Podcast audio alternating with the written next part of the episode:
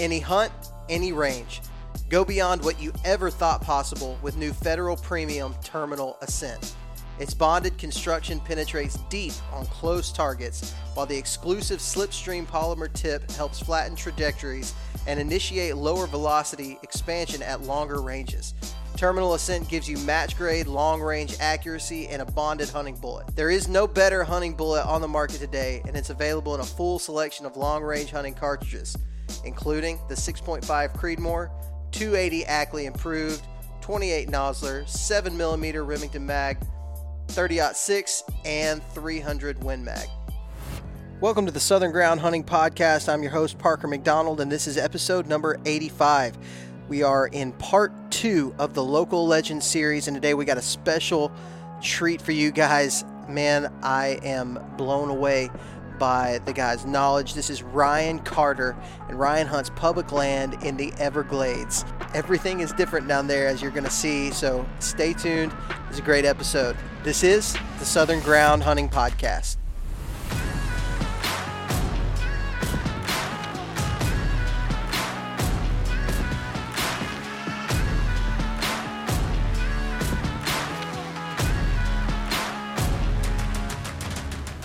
All right, everybody, welcome back to the show. I'm really excited about this episode. This is part two of Local Legends. We have been um, really excited about this series all summer and really since last year. Everybody loved it so much that we decided to do it again.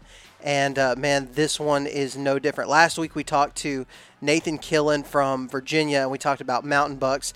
And this time we're going all the way like to the opposite end of the spectrum, and we're talking to a guy from South Florida named Ryan Carter. Now, Ryan is a, uh, a public land deer hunter, hardcore guy, and honestly, when you think about the Everglades, when you think about South Florida, the first thing that comes to your mind is probably not deer hunting. But in fact, we learned in this episode that it is a pretty uh, big deal down there, but it's just a lot different. And Ryan goes into detail about some of the differences of hunting South Florida versus other parts of the country, um, differences in the rut, um, differences in just the way that the deer travel.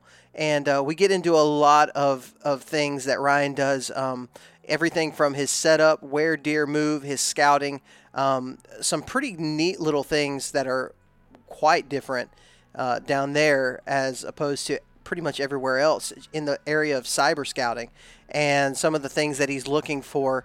Um, Ryan is super successful on public land down there in the Everglades, um, infested with pythons and alligators and everything that you think of when you think Everglades. And this guy is going out and being successful on mature bucks in the Everglades. Super cool episode. I hope you guys will stay tuned for that. Just wanted to let you know that we are giving away a tethered Phantom saddle throughout this series. So at the end of July, we are going to uh, we're going to announce the winner of that. And here's all you have to do.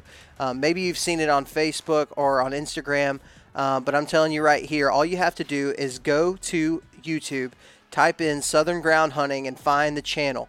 Um, you're going to see a lot of content. I say a lot, not a ton of content, but um, I've been working really hard to try to upload as much as I can of our old stuff and we'll quickly be doing more new stuff on there as well. But um, we're not a part of the Sportsman's Nation YouTube channel anymore.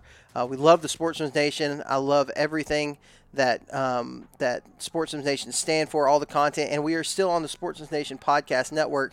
But all of our video content is going to be moved on to our own channel, and that's the Southern Ground Hunting channel. And so with that, um, I'm asking you guys to go subscribe, and that's how you win a tethered Phantom saddle. If you are already subscribed, you don't have to do anything else. Um, but if you're not subscribed and you want to win, go to YouTube, subscribe to the Southern Ground channel. Um, I'm hoping to bring you, um, I'm going to do my best to bring you the best uh, Southern based hunting content on YouTube. So um, go check that out. Also, check us out on Facebook at Southern Ground Hunting and on Instagram. That's all lowercase, all one word at Southern Ground Hunting. Want to let you guys know really quick about a discount code that you can use for Scree Gear. That's at screegear.com. You can use the code Southern Ground Hunting. Um, I'm sorry, don't do that. You can use the code Southern Ground at checkout. Checkout, all lowercase, all one word, and uh, yeah, you get 15% off of your order. So, with that being said, let's get into part two of the Local Legend series with Ryan Carter. All right, everybody, welcome back to the Local Legend series on the Southern Ground Hunting Podcast. We're really excited today because we have got something that is uh, entirely different, really, from anything that we've ever talked about.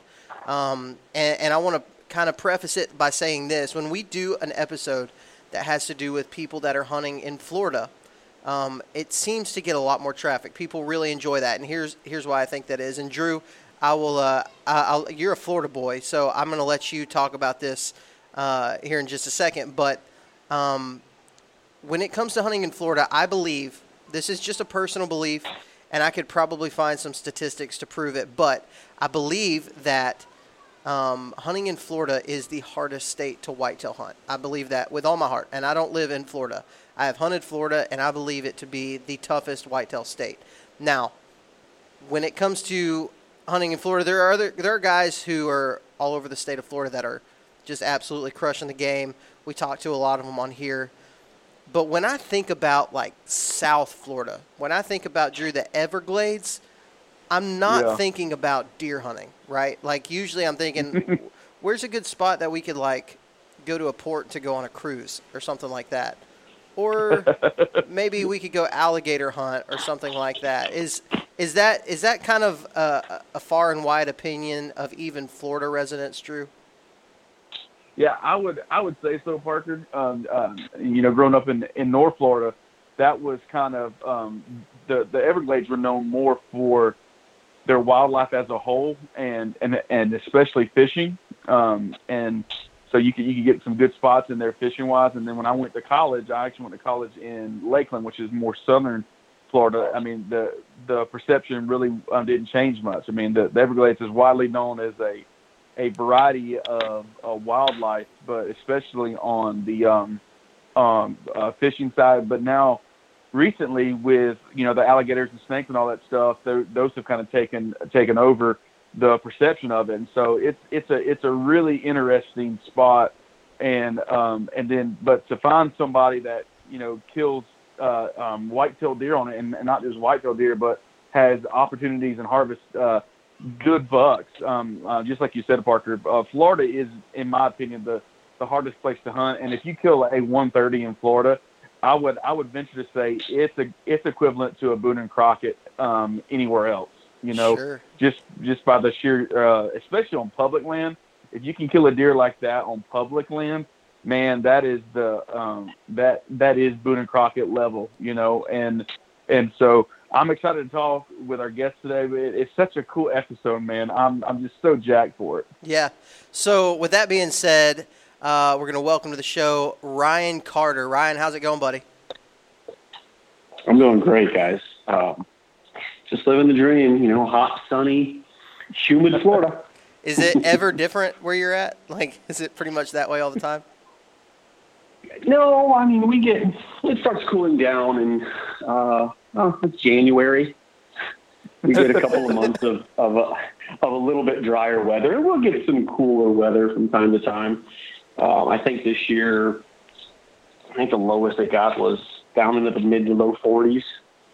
Um, that's still pretty so, chilly. that, not, that's not, surprising. Not a lot of cool weather. That's uh, yeah. I mean, we you know every every couple of years we'll get a freeze, a good hard freeze down here, um, and that's you know everybody runs to the to the local Walmart to buy coats at that point. but uh, but other than that, it's you know it's mostly just a humidity change, yeah. nice and cool, um, and a lot less humidity. That's that's pretty cool, man. That's actually that's not cool at all. I would hate that. Um, that would be terrible. But uh, it what is cool is um, you, you know through this local legend series, what we do is we talk to average guys who have had above average success, and you definitely fit the bill. And um, you were recommended re- recommended to me by my buddy Adam Cruz, and I really trust everything the guy says. So I did a little research, and um, man, I got to say, dude, I'm totally impressed. So I'm super excited to get into this episode that's talking about hunting whitetail deer in the Everglades. But you, I want you to start out by saying, um, right now, I mean, we're sitting here. It's July the seventh. We just celebrated the Fourth of July. It's July the 7th, and you were talking earlier about seeing bucks chasing does hard horned right now. Talk about that for a second. Absolutely. Yeah, um, it's an interesting. It's an interesting deal down here. About ten years ago, eight ten years ago or so, the uh, FWC, the Florida Wildlife Commission, actually held a big meeting or held several meetings in the state of Florida and actually changed the opener of archery, moved it a month ahead. So now it starts the end of July, beginning of August, depending on how that weekend falls, so that we can actually have an opportunity to hunt some of the rut. Um, and it's a, it's it's one of those crazy things where you'll have ten does come by and none of them are in heat, and then all of a sudden you've got one doe that's hot and and the deer are going crazy around her. Um, you know, I've seen them like I said, June first, hard horn, running, chasing does, neck swollen, going to going to town. And then I've also, on the flip side of that coin, seen spotted fawns as late as September. So depending on the area, depending on, I personally believe waterfall. And what I mean by that is we hunt swamps down here. Southern part of Florida is primarily swamps. And so I know, you know, out Midwest and up north, when it, when, when it gets colder, they, the, the rut tends to kick off mid-November-ish, early November, and, and that's when snowfall starts coming in. And I, I believe a lot of that has to do with you know, the, them, them dropping their fawns at the right time of the spring, I believe the very same thing takes place here based upon waterfall. Hmm. And so when the water levels tend to rise, um, I believe that that will kind of kick off the rut up to, to some degree um, so that in the spring or in January and February, when we're in our drier season, they're not dropping fawns in knee deep, shin deep water. That makes a lot of sense. That's um, again, again, that's just my kind of putting it all together over the last 30 years of hunting down here. But again, um, that's what I believe to be the case. So, is this? Have you been hunting this same area? Were you born and raised right here? And talk about when you started hunting and kind of the those moments that you were like, yeah, this is something I'm going to do forever. Oh my gosh. Uh, so yes, I was born in Florida. I live on the west coast of Florida, southwest Southwest Florida. Um, I'm fourth generation Floridian or Florida cracker, um, and the property that we hunt is in the middle of Big Cypress. Uh, my great grandparents actually used to own a piece of property in Big Cypress. There are still a few landowners in there that really pushed back against the government when they, when they were taking it away. My grandparents, unfortunately, did not. Um, but we still hunt the very same areas that that my great grandparents were hunting, um, you know, 50 plus years ago. Wow. 60 years ago. So that's uh, yeah, it's um, it's it's pretty incredible. That is crazy. So, how old were you when you started, like, really started getting into uh, hunting down there. And it seems like it would be a tough thing to get into because when I think about my childhood growing up, and a lot of people growing up, um, you got hooked by those um, like target rich environments. Like uh, for me, living in West Texas, going to the hill country, I got hooked on it because I saw deer a lot when I first started, and when I was a young kid, going down there and started hunt, starting your whole hunting lifestyle down there has got to be a little bit more difficult. Tell me about that.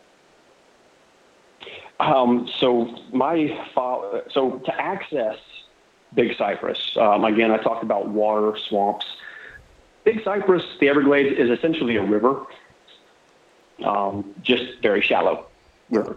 And so to access this place, you, you can really do it one of three ways. You can walk it, um, you can airboat in some areas, or you can build a swamp buggy and use that to access. So growing up, um, my brother and I, it was it was an adventure for us. Uh, you know, obviously we were very young. We were we started at the age of four and five. Um, very rugged terrain, but there were these great big giant man-made buggies, swamp buggies with huge tires on them that were we're, we're going through the swamp and we're getting stuck and we're building fires. And so it was really this this great adventure that we were taking as kids um, that just kind of morphed into obviously my, my dad and my uncles and my grandparents were hunting with us.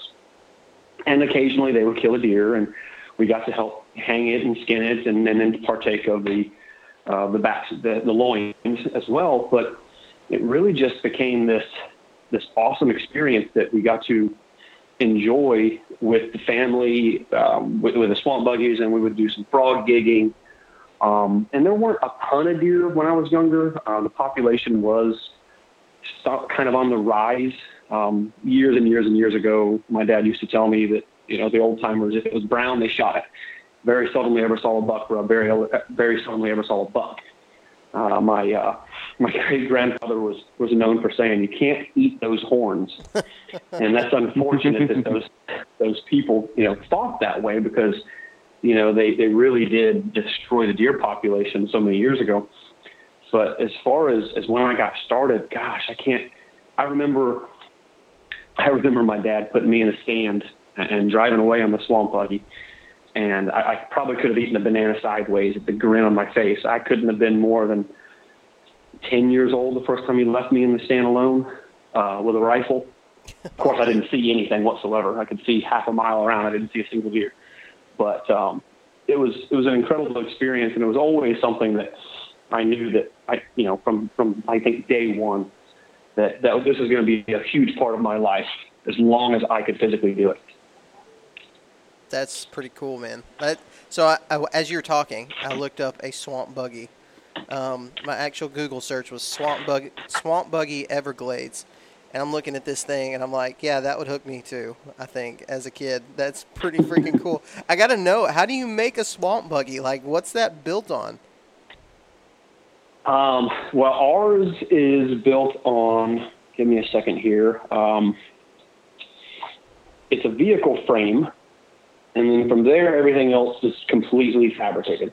I can't remember what uh, some type of uh, it wasn't a Jeep. It was a little longer. I forget exactly what frame we used. Our buggy we built um, when I was 12 or 13. Me, and my brother, and my dad, we built this thing. And uh, my dad had me and my brother, my, my older brother Dave, he was 14, I was 13. And he had, he was teaching us how to weld. We were grinding. I mean, we were just all these things when we were a kid. And that was part of the experience. Um, so it's kind of come up with an idea of what you want, um, depending on the area you're hunting. We hunt through, we have to access through a lot of cypress and old, old, old Jeep buggy roads, which are very narrow. So we have to be careful of how wide we set our tires, how wide we set our deck, because we have to be able to maneuver through these these old roads through cypress heads and um, rocks and muck and mud. And so I think we run what do we run? Dana 44 front end, or Dana, no, Dana 70 front and rear. We're running an 18426, 18426 tire. Um, 26 is the wheel size, so they come up about mid chest on me. I'm 6'2. Um, total weight on the vessel is about 4,200 pounds before we uh, load it with ice and coolers and people and guns and shells and all those good things. And yes, they will get stuck and then the work really begins. Um, but just a lot of fun, you know. And and for years, and there's a couple of places in Florida that still allow you to actually hunt from a swamp buggy. Um, and they, you know, there's a place up the road here from me called Cecil Webb Babcock Webb Ranch. 84,000 acres. It's a nine-day general gun season, and you literally run over palmettos, jump the deer up, chase them down, and shoot them. Wow. And it's not much for a, uh, sport hunting. It can be exciting. It can be fun. Not really my cup of tea, but at the same time, it's part of the Florida heritage, and you kind of don't want to see that get taken away. I, you know. Well, and just to be honest, it, it sounds like a whole lot more fun than sitting around at home playing video games. Like, it, it, sure is. It that sure looks. Is. I mean, I'm is this something that's like standard? So you have like ATVs in the South and in the Midwest. Um, is this something that's like standard for hunting and deer hunters down there? Um, if you're going to hunt the cypress, yes. Um, now, as as as the side by sides advance and the four wheelers and ATVs have progressed, there are a lot of people that will use those now. Um, problem is you can't see anything off of them. What I mean by that is when we're talking grass that's anywhere from waist high to 10 feet tall, kind of difficult to be able to see much off of them. If you're still hunting, um, that's perfectly fine because you're just going to get in, you're going to walk to your stand and those kinds of things. But mm-hmm. really, to carry the gear with you that you need to spend four or five days and then take three or four people in there and actually camp and have the adventure and hunt, a swamp buggy is, unless you're going to have a, several side by sides, um, a swamp buggy would be pretty much a crucial piece of um, the key. Yeah, that's that's pretty cool. Like I'm I'm blown away, Drew. Is this something that you've known about? Like, do people use this in Northern Florida?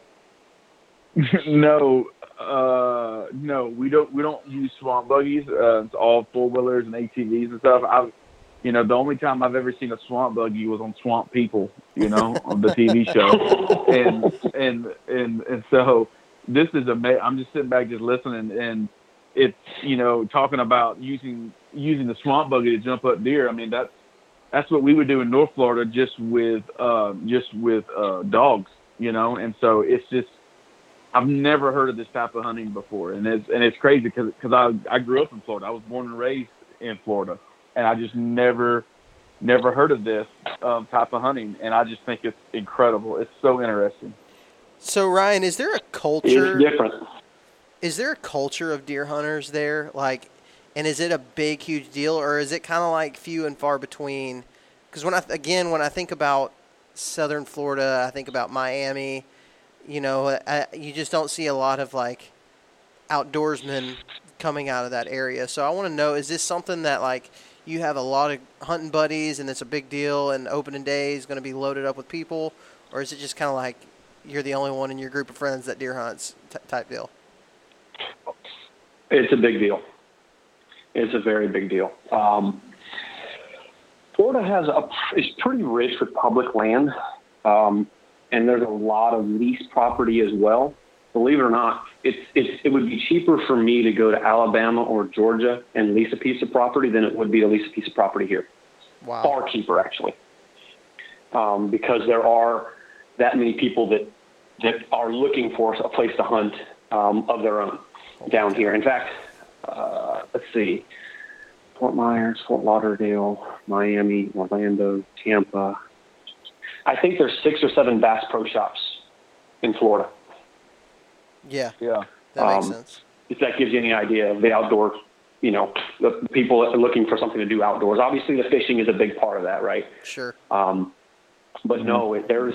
In fact, we have a, a quota draw system for most of the public land, and if you don't have four or five preference points, you can forget about getting one of the good one of the one of the better hunts in in the area wow. or within within a four hour driving range, anyways. That's, that's so yes, there's a it is a big culture. In fact, the area that I was telling you about, uh, Cecil Webb, it's a nine day hunt. They give out I forget exactly how many quotas. I want to say it's 400, 500. It's a giant party. Um, it's uh, the there the swamp buggy thing is, is big enough that there are there are quite a few people that make a living building and fabricating swamp buggies, uh, and make a very good living doing it. That's cool. So it's it's a big party. Everybody shows up to show off their great big jacked up, you know, uh, 500 horsepower uh, machine to kill a 75 pound deer. so you, so there, there are a lot of a lot of hunters. We kind of established that, which that's in the the couple times that I've hunted in Florida. I realize that there's definitely a culture of deer hunters. There, it, it's kind of a different culture. But then there's guys who are like, and I'm sure you know what I'm talking about. There's guys, there's the type people that are listening to hunting podcasts, and there's the type people that are, you know, really, really trying to learn and guys like yourself trying to learn what deer are actually doing, not just going out there with their guns and their natty lights and all that stuff. Like, there's guys that are really trying to figure these deer out. And that's a whole different category. And I'm not trying to like bash the other group of guys because that's definitely a part of you know, the like you said, a a, a Florida heritage, um, and and that's fine. But then there's the guys that are the hardcores. Um, is there a lot of those type of guys there where you're at? There are, um, there aren't as many. Uh, one of the, you know, the big cypress, like I, as I mentioned, is roughly 700,000 acres. And so I do a good bit of hunting down there. And, and I've heard a lot of people say, well, there's just people everywhere. Um, the way I see it is if you're hunting next to somebody, it's because you choose to. Yeah. There's enough land Yeah. That you should be able to find a spot all of your own if you're willing to put the hard work in and, and put the miles in. Yeah, I mean that's. I think that's anywhere. We talk about it a lot. We talk about, um, you know, if you if you have the the drive and the willingness to go out and try to figure out, not only figure out more about the deer, but figure out more about the land and and hunt some of those harder to get to areas and things like that. You're going to find that most people are not willing to do that, and so that's that's really interesting to hear coming from you. And and I think, you know, definitely when I think of South Florida, I'm not thinking of like hardcore deer hunting or anything like that. But knowing that there are guys like yourself down there doing that is pretty cool. That's I think that's good as far as just like you know learning about you and um, the area that you hunt and things like that. Drew, do you have anything on that note?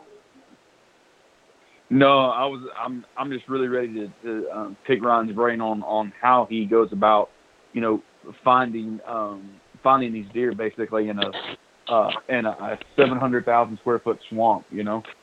Seven hundred thousand acre, right? Yes. Acre, Correct. Sorry. Seven hundred thousand square hundred foot. thousand square feet. I don't know if that's like massive. Well, I couldn't kill a deer in that. So I mean, you know. But What if what if this episode we found out that Drew, when he looks at the number on like the public land that he's hunting, the acreage number, he's thought it was square feet this whole time. So like, that's that's why I could only shoot at does and hit trees in front of them, Parker. That's the only reason why. Uh, we've all done it. That's funny. That's awesome. All right, so Ryan, I want to get into your style of hunting. So, um, obviously, you hunt uh, what you you called Big Cypress, the Everglades, um, just this swampy type area that does not look like it would be easy to hunt. Tell me a little bit about your style of hunting, and what I mean by that is like, what is your um, what what kind of tactics are you using? Um, wh- how are you accessing and things like that? Things that um, you know when you look at a piece of property, how you kind of go over it. So we're gonna we're gonna kind of hit on a lot of things right here, um, but I think it's going to be very valuable to the podcast. So first and foremost, tell me about your style of hunting, um, and and and kind of what you're using. If you're using a tree stand, saddle, uh, still hunting, stuff like that. Just an overall, like a, a brief overview of your style. So uh, I love the bow hunt. That's my my. If I could choose the rest of my life to spend my life hunting with one one way, it would be with a bow and you know and, and stick in my hand. Um, so that would be option number one. And to do so, um, I, I, like to be I like to be in a position that I can I can have the opportunity to uh, to kill a deer or harvest an animal or have a shot at an animal from my stand, but I also like to be able to see a long ways if possible. So when I'm looking for an area to hunt, obviously I'm looking for higher deer populations, um, but I'm looking for an area that I can put a stand up, uh, a climber, typically uh, moving towards the saddle here very soon, that I can get up off the ground and, and be able to glass and, and, and look for deer. They're, they're kind of hard to see when they're smaller and in tall grass, um, but really be able to kind of use that as an opportunity to scout as I'm hunting. And then in that same same token, if I feel like that animal is in a vulnerable, killable area that I can that I can slip in, or then I will then I'll try to slip on them and and and make something happen, or you know depending on the time of the year that it, you know that we're in, if it's early early September in Big Cypress, which is kind of the tail end of the rut, if you can find a, find a buck out on on his own moving around, then you can use some different techniques to actually bring them to you. So that's kind of my preferred. I like to be in a perched position that I can have an opportunity to shoot, but also use that area to scout a quarter mile, half mile, a mile circumference around me at the same time. So there's a couple things in there that I wanna I wanna kind of hit on and, and ask you to break down for me. So that's that's honestly for the guys that we talk to most of the time on the podcast, um, they're usually saying hunt thick, like hunt the thickets, find those really thick areas, um, and that's where you're going to find the bucks at.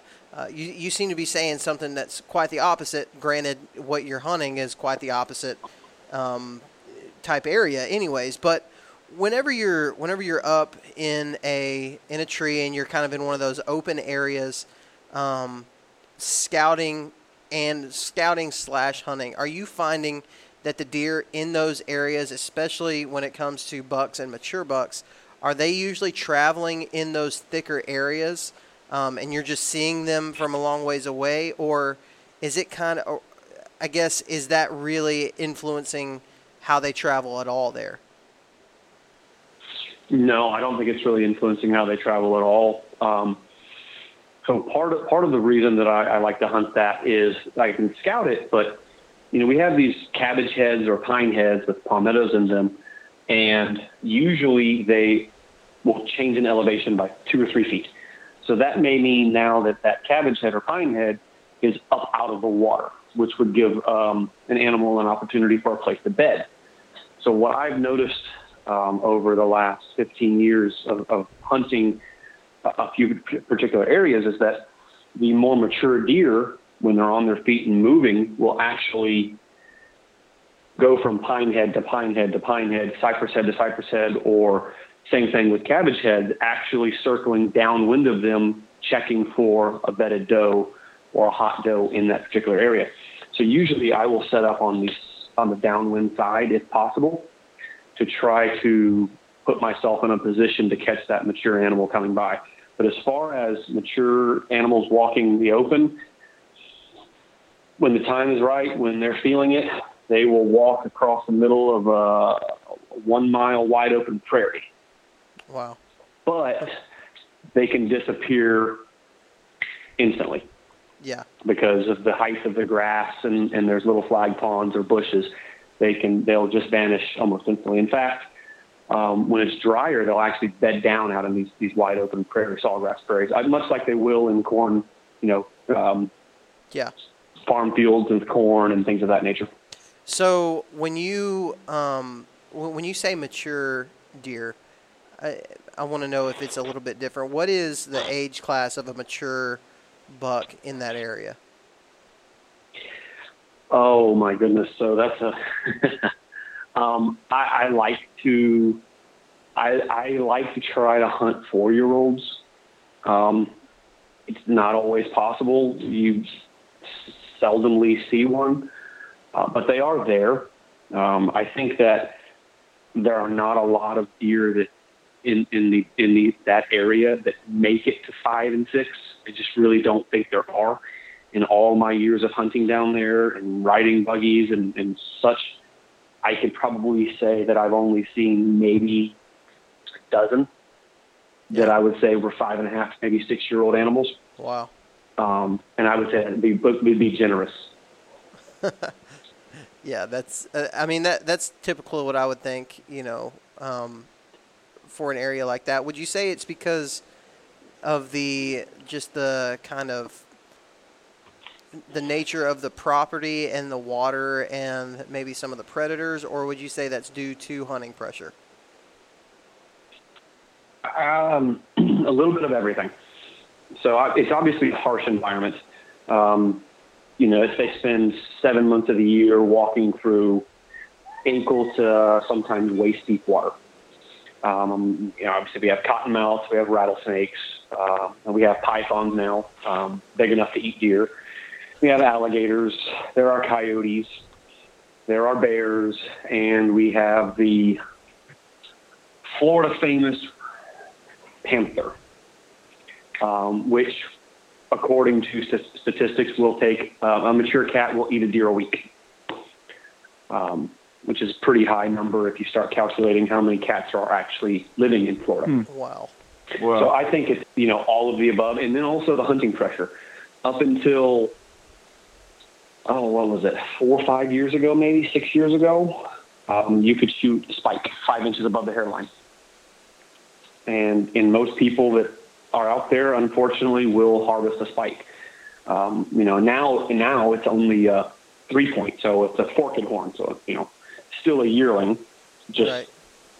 had better genetics. So now, unfortunately, we're getting rid of the better genetic yearlings versus the the ones that are going to grow up and you know not produce as much. Yeah. When you when you say uh, kind of sticking in the same subject, when you talk about a mature buck, what like what can a guy expect, uh, you know, a 4-year-old buck to score there? There Like in in the Everglades and in that area. in the Everglades, if you kill a deer that goes hundred inches, you you, you put him on the wall. Right. Just that that is a that's like shooting uh, 170 in the Midwest.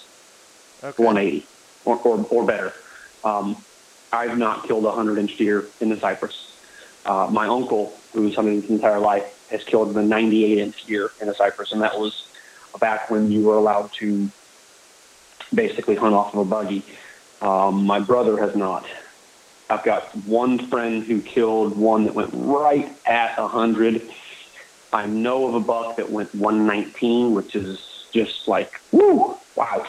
Yeah. Um, however, that deer was tiny. It was it was one of the smallest deer. It was like a the deer was like 85 pounds on the hoof versus some that we've seen that go 135, 140. So um, my father did kill one with a rifle. Um, let's see, probably nine years ago. That gross scored 112. Golly. And so that's the that's the biggest I I've personally set eyes on. Um, well, set hands on. I've seen some down there that would would go in that range, but if you kill if you kill a hundred inch deer, if you, if you kill a 90, 95 inch deer down there, especially with a bow and arrow, you have done something. Wow, that's so cool. I mean, it's it, it's so cool to see just the differences in that and how you know. I mean, honestly, like there's like a nationwide scale that honestly I think needs to be adjusted for the state of Florida. And when you talk about even, I mean, even though, even here in Alabama, um, there's there's some adjustment. All regions are not the same, and some of these, you know, um, Pope and Young, Boone and Crockett, uh, they just they need to be adjusted for different states. And but that's just crazy to hear. You know that uh, you personally, you know, you personally don't know anybody that shot a deer over what was it, 119 or something like that. Like that's pretty incredible. Not down the, not down there. Yeah. Right. Yeah. That's. I mean, Yeah, that to me, that's that's crazy. So so when you're when you're targeting deer, you're gonna basically probably shoot anything, um, you know, over what 70 inches or something like that. Yeah, that, I'd say that's a fair estimate. I mean, if I feel like he's a, if I feel like he's a three and a half pushing four year old, I will, I'll make an attempt. If he gets me excited, you know, Yeah. um, sure. I'll, I'll make an attempt to harvest that animal. Also, that will determine, uh, uh, will also greatly depend on what my freezer looks like. Yeah. I understand that too. I get both of those. And, I, I, and, and unfortunately, you know, we're not allowed to shoot does down here. No does. So On- you're on you're public land. only killing bucks. No, Oh, no wow. does. Huh. Wow. public land. There are a couple of management areas that will allow you to harvest a doe. Um, and unfortunately, some of those are the, the, the verbiage is a buck or a doe. So you save up all these points to draw that particular area, you harvest a doe, you're done. Wow. Which a doe is kind of like a know, once in a it's one- lifetime thing there too. So it's kind of like, well, that's Yeah, cool. now, pri- now private land, you can kill them, Okay. but public land, you cannot. Wow. That's pretty incredible. So let's dive into I guess, literally dive into your access. So you're talking about using a, a buggy a lot, and but you also mentioned doing some slipping. And um, when I think about that, you know, I'm thinking definitely hip waders are going to be a must. Talk a little bit about how you're how you're accessing typically and, and what you're doing in that type of environment to be able to pull off like a successful spot and stalk or something like that. Okay, so there are different zones within the, the Big Cypress National Preserve. Um, some of them you're allowed to archery, muzzleloader, and general gun hunt. Some of them you have to draw permits for some of those hunts. Others, uh, one of the areas that I like to hunt is a archery only. Period. There's no ever anything but a bow taken in there. It is also foot access only. It is roughly five and a half to six miles, this particular zone, five and a half to six miles wide by 25 miles long. And you cannot access it with anything. It's foot traffic only. Um, so depending upon how you enter, which side you enter from, one, you may need a canoe or a, a kayak to cross a canal. Uh, others, you, you would not. You would just walk in. As far as hip waders, forget that idea. You will die. You will literally, literally take them off and leave them in the woods. Um, so you typically, I mean, you go as light as you can. Uh, it's September. It's a thousand degrees, a million percent humidity, and you're walking through anywhere, like I said, anywhere from ankle deep water to usually, I mean, if you kind of pick your way around, you can avoid getting over knee deep unless you just like to walk a straight line and go right through the middle of a flag pond or a cypress head. Yeah. You can avoid that. The issue that I found is um, because of the grass and the water, every step you're, you're lifting your foot either up and out of the water and over the grass, or you're dragging it through the grass. I would say it is some of the hardest access that I've ever hunted, and I've hunted Oregon, Indiana, Alabama, Georgia, uh, Missouri, Arizona, and nothing has ever broken me down like hunting in Cypress. A mile in the Cypress was a climber on your back, a backpack stuffed full of waters and Gatorades because you're going to sweat every bit of it out of you. So, you know, your backpack now is 25, 30 pounds. You got your stand on your back, your bow in your hand, your binoculars. Um, a mile, mile and a half down there will will put it on you. It doesn't sound like a lot, but um, you will be 100% soaking wet before sun breaks. Jeez. So uh, number so one, you can basically take scent control out of the equation. Yes, definitely.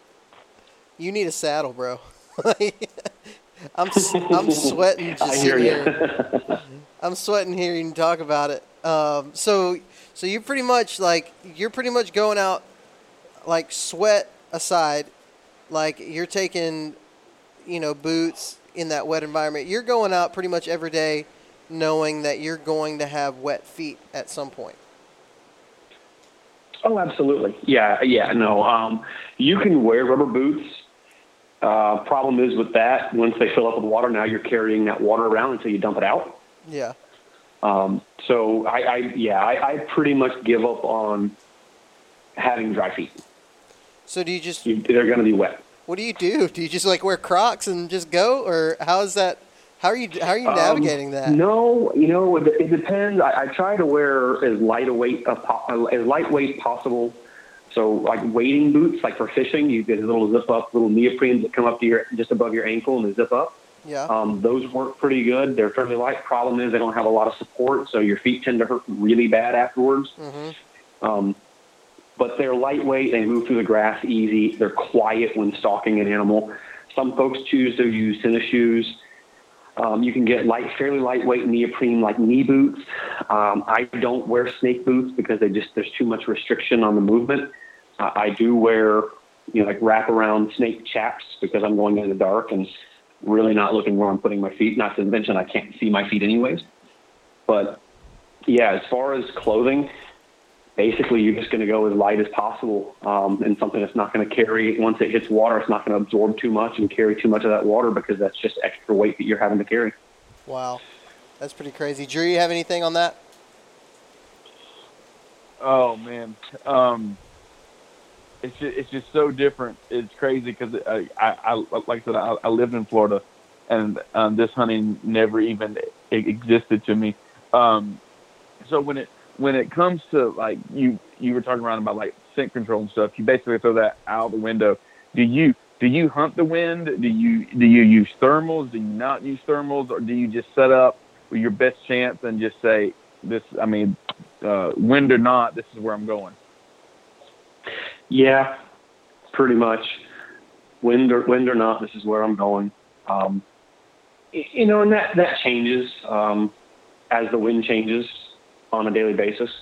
Uh, depending on thunderstorms and you know things of that nature, they'll come up and the wind will change on dime.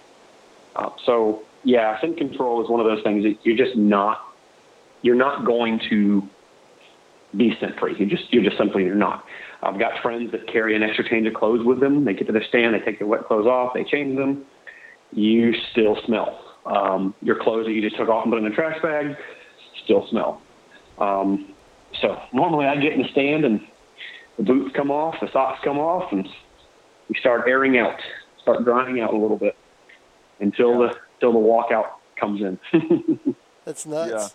Yeah. One of one of one of the things I wanted to ask you too was, do you um, you were saying um, the bucks uh, tend to check the um, the high points there there in the swamp. So do you um, mm-hmm. do, do you do you focus mainly on them, or, or, or do you like like you said, do you do you find like a like a big um, grass swamp and then um, just sit up over that and then and then watch it?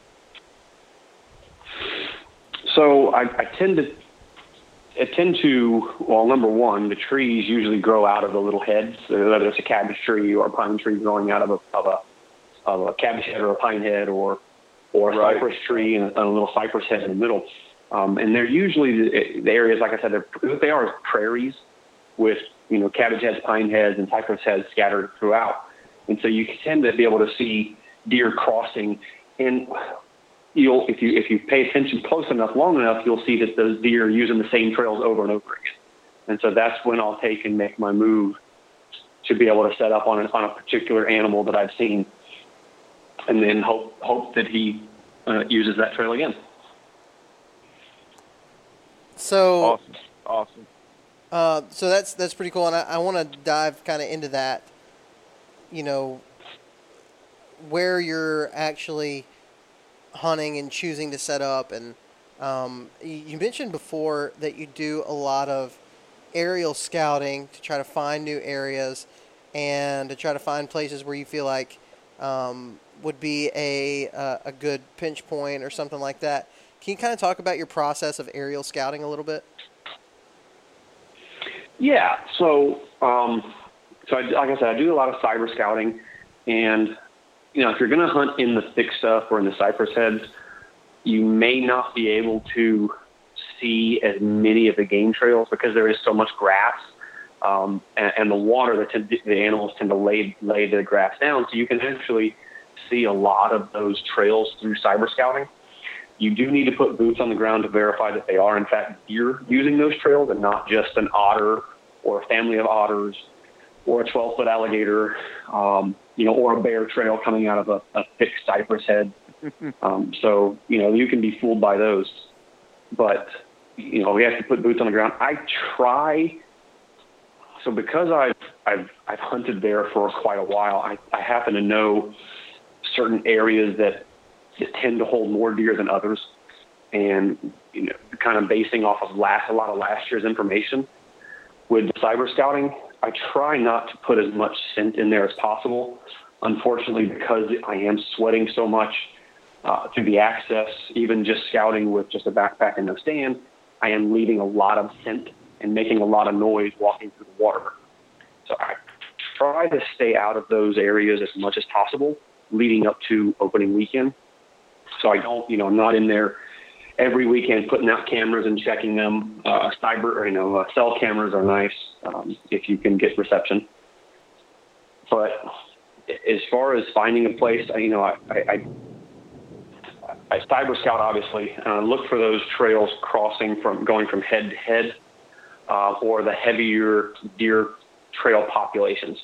Uh, when I'm putting boots on the ground, I'm looking for the tracks. I'm looking for obviously the buck rubs and scrapes, um, and trying to find a scrape line or, or a rub line, uh, and that'll give me an idea of the quality or the age of the animals using the area based upon obviously the size of the track, um, based on size of the trees they're using, how aggressive they're getting with the trees or the shrubs that they're rubbing on. I'll tend to use those as kind of a gauge age of the animals. Um, and then I will look for easy access, um, where the deer are going to be at when I'm when I'm entering. Okay, am I going to be running the deer out of the prairie when I'm walking across that prairie? If so, how do I get to where I want to set up so that when the deer are coming off the prairie from feeding to back to bedding, that I, I don't, you know, I haven't bust them all up. So all of those things will come into play when with cyber scouting and also putting boots on the ground. So are you talked about deer feeding? Are they actually feeding? Is kind of is the prairie, I guess, kind of your your food source, I guess, for lack of. It doesn't seem like there's probably a I lot wish. of food there. there, there's a lot of food. Um, our, you know, deer browsers. They don't usually typically feed on one particular uh, veggie vegetation for a very long time. Depending on the time of the year, uh, will determine whether they're feeding on oak, acorns more than than than palmetto berries. Um, September is usually a good time to catch them feeding on palmetto berries, uh, and there are a lot of palmettos. So to set up on one head would be, you know, very difficult. As far as the prairies go, there are so many different vegetations and grasses out there. It is very difficult to pinpoint what they're feeding on. They also feed a lot in cypress heads. So unfortunately, there's not really a, a way to hunt a food source uh, in the cypress Wow. that, that I've come across. That, anyways, that I've that I've noticed. Yeah, it, it seems like maybe they can be, there can really be food anywhere. Is there any places that you're like sold on? Obviously, the higher ground is going to be the more obvious bedding locations. Is there any differences between what you find mature bucks bedding versus young bucks and doe groups and things like that? Um, yeah. Typically, the the the more, from what I've noticed, anyways, the more mature deer are bedding kind of off on their own. Yeah. They're they're picking out. You know, uh, it's interesting, but you walk through a cypress head, and there'll just be a little mound that's four foot, five five foot. It's off the ground. Maybe it was created by a couple of cypress knees growing up, and that is usually a good. Um, usually, there's a more mature animal using that bed. Now, I'm not going to say that younger animals won't use it or does won't use it as well. But typically, when I jump a deer off of a bed like that, when I'm in scouting or something, he's a pretty good animal. So last week we talked to a guy named Nathan uh, Killen, and he hunts the mountains of Virginia. And one of the things he was talking about was that a lot of the areas that have the most sign are the ones that he's kind of avoiding, and he's going to those areas where maybe the sign is a little more, uh, a little more scarce, but that's where he's finding more of the mature bucks. Is that true down there in the Everglades, or is it kind of just you know, if there's deer, there's deer, and that's pretty much what you're looking at? Yeah, I, I can't say that that would be necessarily true down here, or at least not that I've noticed, um, because of the the population of the deer and how kind and how hit or miss it tends to be. Um, I, I tend to focus on higher concentrations um, Yeah. to give myself a better opportunity. Okay, I got you. So you're talking about speaking of opportunity, you kind of mentioned you know you like to hunt big, big areas where you can see a long ways, and and we talked you know before we hit record we talked about you know those opportunities being a lot more scarce than maybe a guy in the Midwest or even n- more than a guy in northern Florida. You know, it just maybe a little more uh, difficult to get those shot opportunities. How are you setting up, like where you're picking your spot um, to actually hang your stand at? Uh, hopefully, saddle soon. Um, how are you picking your spot, and what does that spot normally look like? So it's going to be, it's, typically going to be, uh, like I said, higher concentration of the deer activity um, through sign, through trails, and cyber scouting. Um, if I'm if I'm archery hunting, even into the deer, even into the muzzleloader rifle hunting, it, it's going to be someplace I can see a long ways.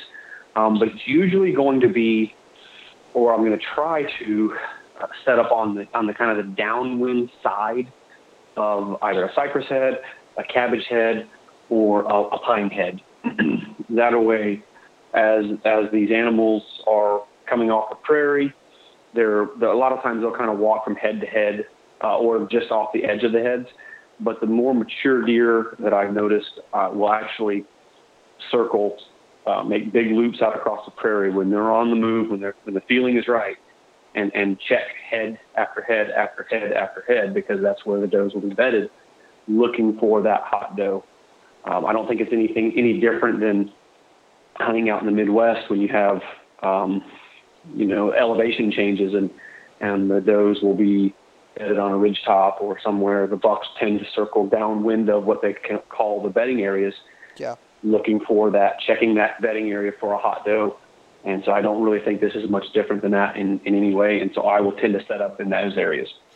Is there something that screams to you like, um, I give an example, and everybody who listens to this already knows this about me, so I'm not telling them anything new, but it is something to maybe try to um, get an answer from you on this. So, something that screams to me like, this is where I'm going to hunt. Like, uh, this is a, a spot I need to check out at least, is a, um, a clear cut with a hard transition to pines, also in there a hard transition to uh, hardwoods, and then some type of terrain feature um, close to that three-way transition line. Um, that screams to me like I need to I need to be here. Is there something that when you look at a map and you see it, it just is like more than any other area. That doesn't mean that this is the only type of areas that you hunt, but more than anything else, screams, I need to be right here. Yes. Um, I love finding a prairie, a small, secluded prairie in the middle of thick woods. Um, Okay. So that that is one thing. So if I can find that hidden prairie that's in a cypress that nobody else has thought about accessing, or people look at it and say, "No way, I'm not. I'm, just not going to do that." That is one thing. Another is you can look at some of these these prairies, and if you just kind of look at them from a bird's eye view, you might you might look over it. But I believe that you know there are cypress heads, and then there's little strings of cabbage heads. I believe that you can use those as pinch points, um, where instead of the deer, you know, nece- won't necessarily all the time do this, but sometimes they will. They will kind of work from head to head to head, and as far as I'm concerned, that's as good as a funnel, instead of just that animal walking across the middle of a half mile wide open prairie. Yeah. They will use these heads not only as cover, but but like I said, using them to check check for hot does. And I, like I said, I, I believe that to be, you know, um, obviously I'm sitting where I can see maybe a mile in every direction, or a mile in a couple of directions, or several hundred yards, anyways. But that is to me as good as a funnel. So these these prairies are not like you're not talking like a couple hundred yards. You're talking like at least a few hundred square feet, right, Drew? like Yes, square footage. Square footage. you're Find talking, something the size of your house. Hunt there. but you're talking like a good distance, like a long ways. Yes, sir. Like like you need your you need your binos. And is this like a glassing type scenario, like, or are you like, especially with a rifle, are you planning on, you know, taking shots? Are you prepared to take shots up to you know four to five hundred yards, or up to hundred yards or so, or sixty or seventy yards with a bow? Like, are you, or, or is this just like hmm glassing? I want I want to know kind of just what your setup looks like and what you're preparing for when the opportunity does come, if it com- if it ever comes. So I'm prepared. I'm prepared to take a shot out of my stand. Uh, I'm, I'm going to put myself in a position where I, I feel it's, I feel like that's the best position to, to get a shot at a buck from my stand. But I'm also going to be prepared to glass, to find an animal or, or potentially see a buck um, and then get down and make a move on that animal as well. So, so whether that be with a rifle or a bow, you know, if he's half a mile away or a mile away, then obviously even with a rifle, I've got to I've got to close the distance. Yeah. Uh, with a bow, depending on which direction he is in, uh, I, I will make a move as well. Now, if I'm already three miles in and he's another mile farther, mm, probably not making that move today. Um, might not make it out. Yeah. So you know that'll that'll be something that I prepare for maybe for my next my next trip in in a couple of days. Okay. So what's your what's your shot uh, distance like range? What are you trying to look for, and what are you willing to take? With a bow or with a rifle? Uh, we'll start with a bow and then go into a rifle.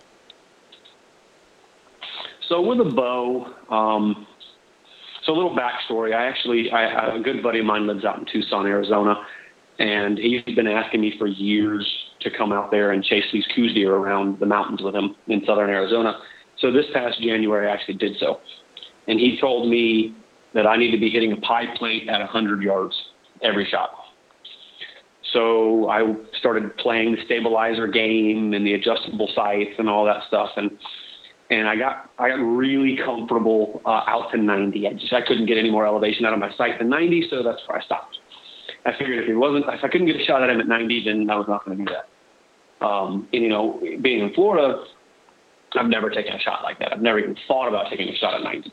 Um, so I got pretty comfortable and was ready to, if necessary, make that shot out to 90 yards on an animal that is not aware that I'm there you know, there's a lot of people that'll say that is unethical, that is this and that. Well, one of the one of the benefits I believe in taking that shot at that distance is that animal does not, if he doesn't know you're there, especially he doesn't hear the bow go off. It's too far for him to hear the bow go off, so he's not really ducking the string. Whereas at, at a 30 to 40 yards, you know, he hears the bow and there's auto, that, that automatic reaction of, of trying to duck the string or duck the arrow so there's, you know, positives and negatives. Now, so that was the backstory. So I got very comfortable at the 90. I, I really, um, 50, if the wind conditions are right, again, the animal is not, does not, he's not aware that I'm there, he's not on alert, things, something of that nature, I, I might take a shot to 60. But again, it would have to be the right conditions. Yeah. The perfect shot with a rifle, um, same thing. Conditions have to be right. Um, about 400 yards. Wow, that's that's a poke. A poke out there. Um, are you doing anything Yeah, like like to like specific to make sure you're zeroed in to that range? I mean, obviously you've got to be shooting some in the off season to prepare for that, right? Oh, absolutely. Um, yeah, the the last. I mean, I, I try to shoot year round. This year has been a little bit of an exception. Uh, I, I left my garage open overnight, uh, back right after got back from Arizona. Somebody came in, and one of them was my bow. So I recently purchased a new one. It took me a little while, but I found the one I wanted and purchased it. So I'm just starting to get into that that shooting game. But I like to try to shoot at least a handful of arrows a day. I don't have to shoot a lot, but I need to shoot. I like to shoot every single day. I also made this little. It's kind of silly, but I took a little uh, dumbbell that you know you can put adjustable weights on it, and I took uh, some of my bow fishing string and tied a loopers on the top and tied a looper on the bottom, and made it um, just long enough to fit my draw length. And then I put this little wire on top of it as like a pin for my sight and I just hold it out there and hold, try to hold it as steady as possible and work on my trigger release and work on my, you know, pulling through the shot, and not snatching the trigger, and not you know taking my eyes off the game. So I, I like to do that as well, just to exercise those muscles and exercise the the visualizations of the shots. Sure. Are you now? Are you already doing that with uh, with a rifle and everything as well?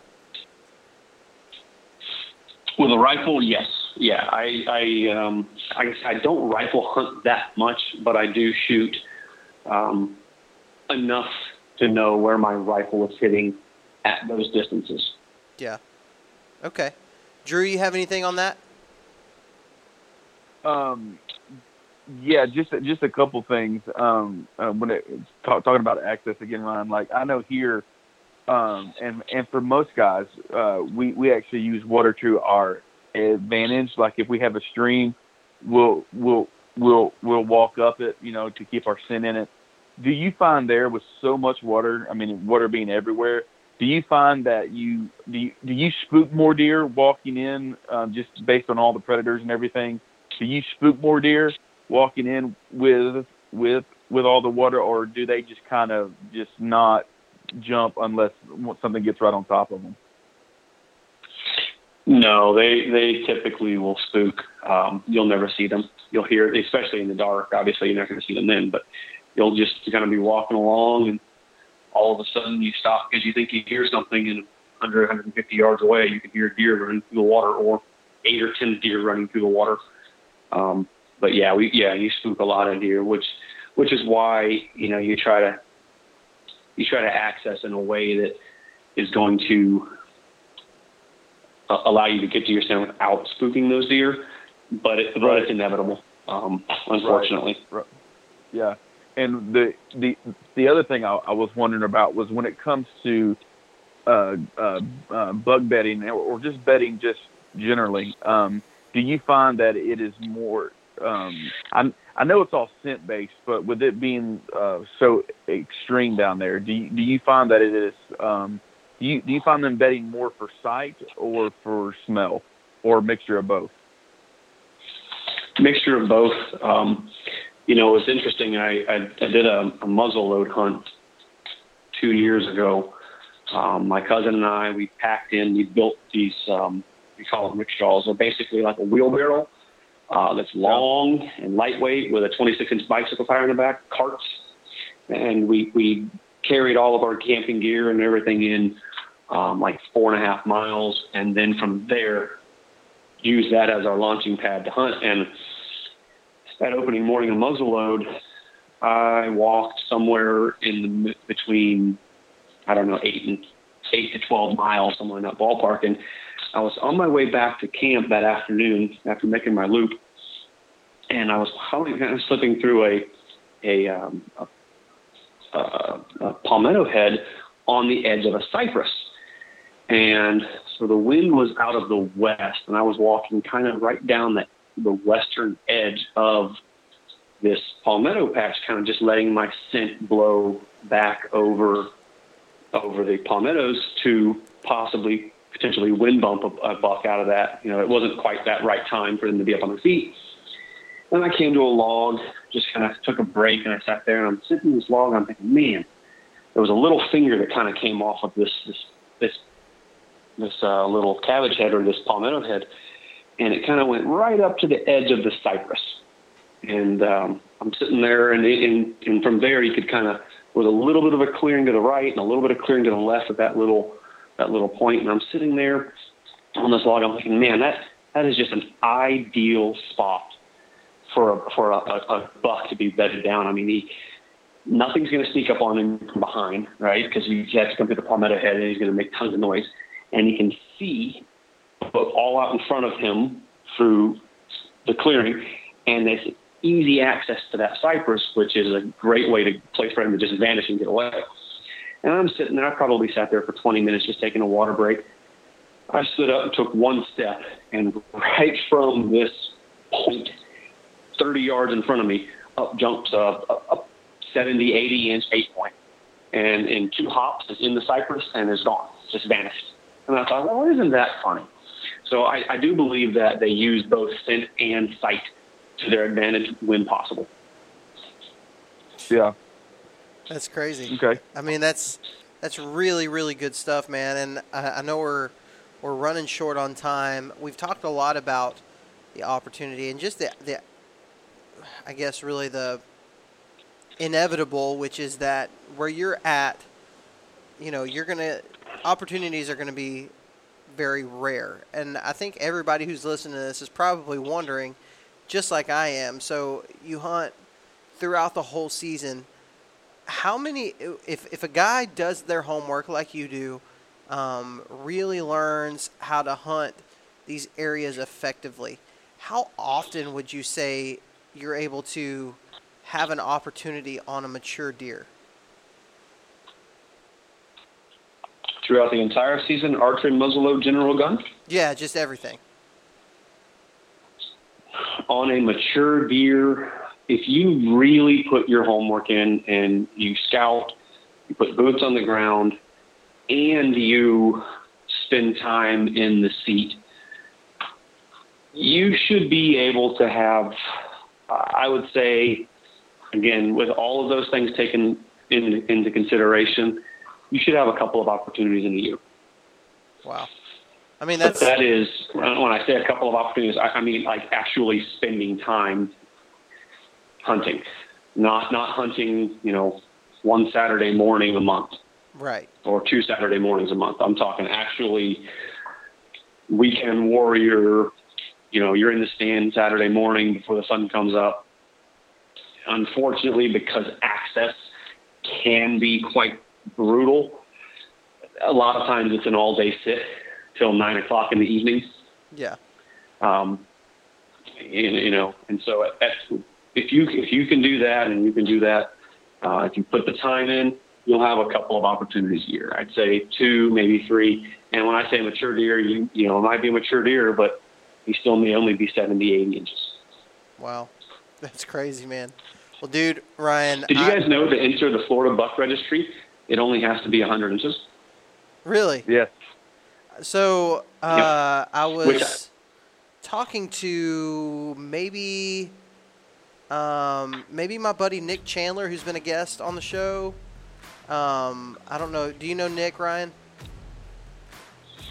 It's really familiar, so I would say yes. I probably So- am friends with him on the Insta.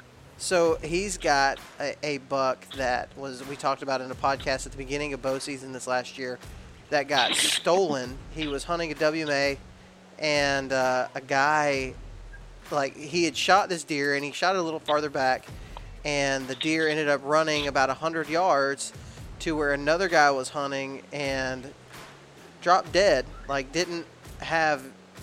Anyways, it, I, I don't want to get the story mixed up. But anyway, that guy that, that took it was baiting, and um, so by the time Nick got to it and tracked it, it was it was gone. The guy had already registered it, and he got the whole. So Nick got the whole shot on camera and everything, and I mean it's a tank, and I think that was going to be his maybe his first deer in the Florida Buck Registry or something like that.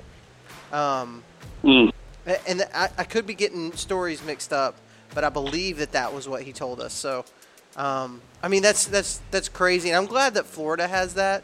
I guess I was more saying like on the national scale of Pope and Young, Boone and Crockett, um, and those Yeah. type of. It it really should be adjusted for you know, especially Florida. Like Florida is just.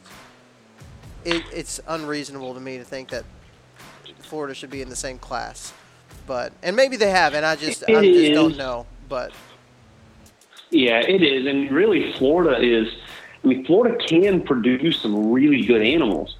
Um, just different zones, you know, um, Yeah. kind of have their own. You know, not not. I mean, I'm so. So Cypress is about an hour to an hour and 20 minutes away from me south. And just north of me, another hour, I, I know guys that, that, that when, now this is not public land, this is private land, but when fed nutrition and, and when allowed to get to five and a half, six and a half years old, seven years old on ranches, not necessarily high fence, but, you know, private ranches, they're killing 150, 160 inch animals. Yeah.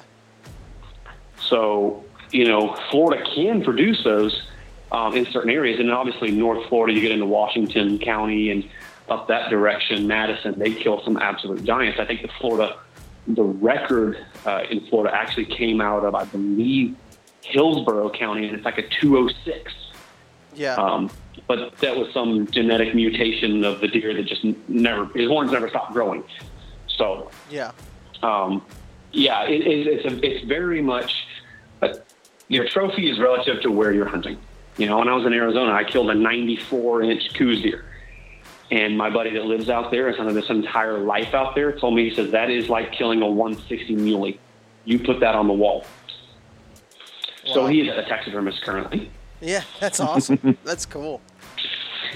That, that'd be a really fun hunt. But, um, dude, it's a great hunt, actually. I, I really want to go and, and try one of those uh, Western hunts like that at some point. Um, I think it'd be a lot of fun. But I'll tell you one thing um, for me, I really, really, really, you, you've just made my bug to kill a deer in Florida even bigger. Like, that's been one of my greatest goals. I've hunted it now for two years, and um, I, I haven't been able to kill a buck, but I've had a blast learning and talking. And part of the reason why I like having Florida guests on the show is because I feel like it makes me that much closer to being able to kill a buck for myself in Florida. And uh, so, man, I do I do really appreciate you coming on the show, man. And uh, like I said, local legends, average guys having above average success, and it sounds like you're putting in above average work to be able to do that. And so, man, I just commend you for it. Great job. I hope your season, which is about to kick off like this month, right? Like in July. Yeah, like I said, it's either the last weekend of July or the first weekend of August. I can't remember which right now, but I'm sure I'll be on the phone looking it up as soon as we hang up. That's awesome, dude. Well, man, I do appreciate it again. Drew, do you have any more questions for Ryan?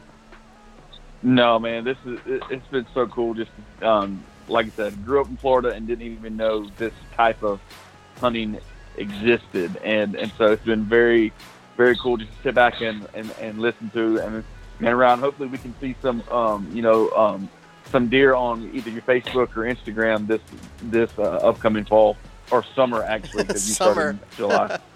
so that's crazy. Well, Ryan, absolutely dude, looking forward to it. Again, really appreciate it. Thanks for coming on the show. You got it, guys. Thanks for having me. Have a wonderful evening. All right, thanks again, Ryan, for coming on the show, guys. I hope you enjoyed that. Like I said, that was episode two of the Local Legend series. We're going to be doing this series all throughout the month of July, and uh, I think you're going to enjoy some of our guests we've got coming up. We're going to be covering Tennessee, Arkansas, and Alabama. It's going to be a blast. We've got some really cool guests lined up for that, and uh, I do not think you'll want to miss it. Um, want to get tell you guys before we go one more thing that you can win the Tethrd Phantom saddle. Um, if you know anything about saddle hunting, you know that the Phantom is a big deal. It's the best saddle, uh, in my opinion, that's been made so far. It's so freaking awesome, so comfortable, and you can win one. All you have to do is go to the Southern Ground Hunting YouTube channel and subscribe, and that's all you've got to do. Like I've said before, we are moving all of our hunting content and video content to the Southern Ground Hunting channel on our own channel now, um, and we're super excited about that. Um, but want to let you guys know that you can, in fact, win a Tethrd Phantom saddle for free by subscribing to the Southern Ground Hunting YouTube channel. Also, check us out on Facebook at Southern Ground Hunting, on Instagram at Southern Ground Hunting.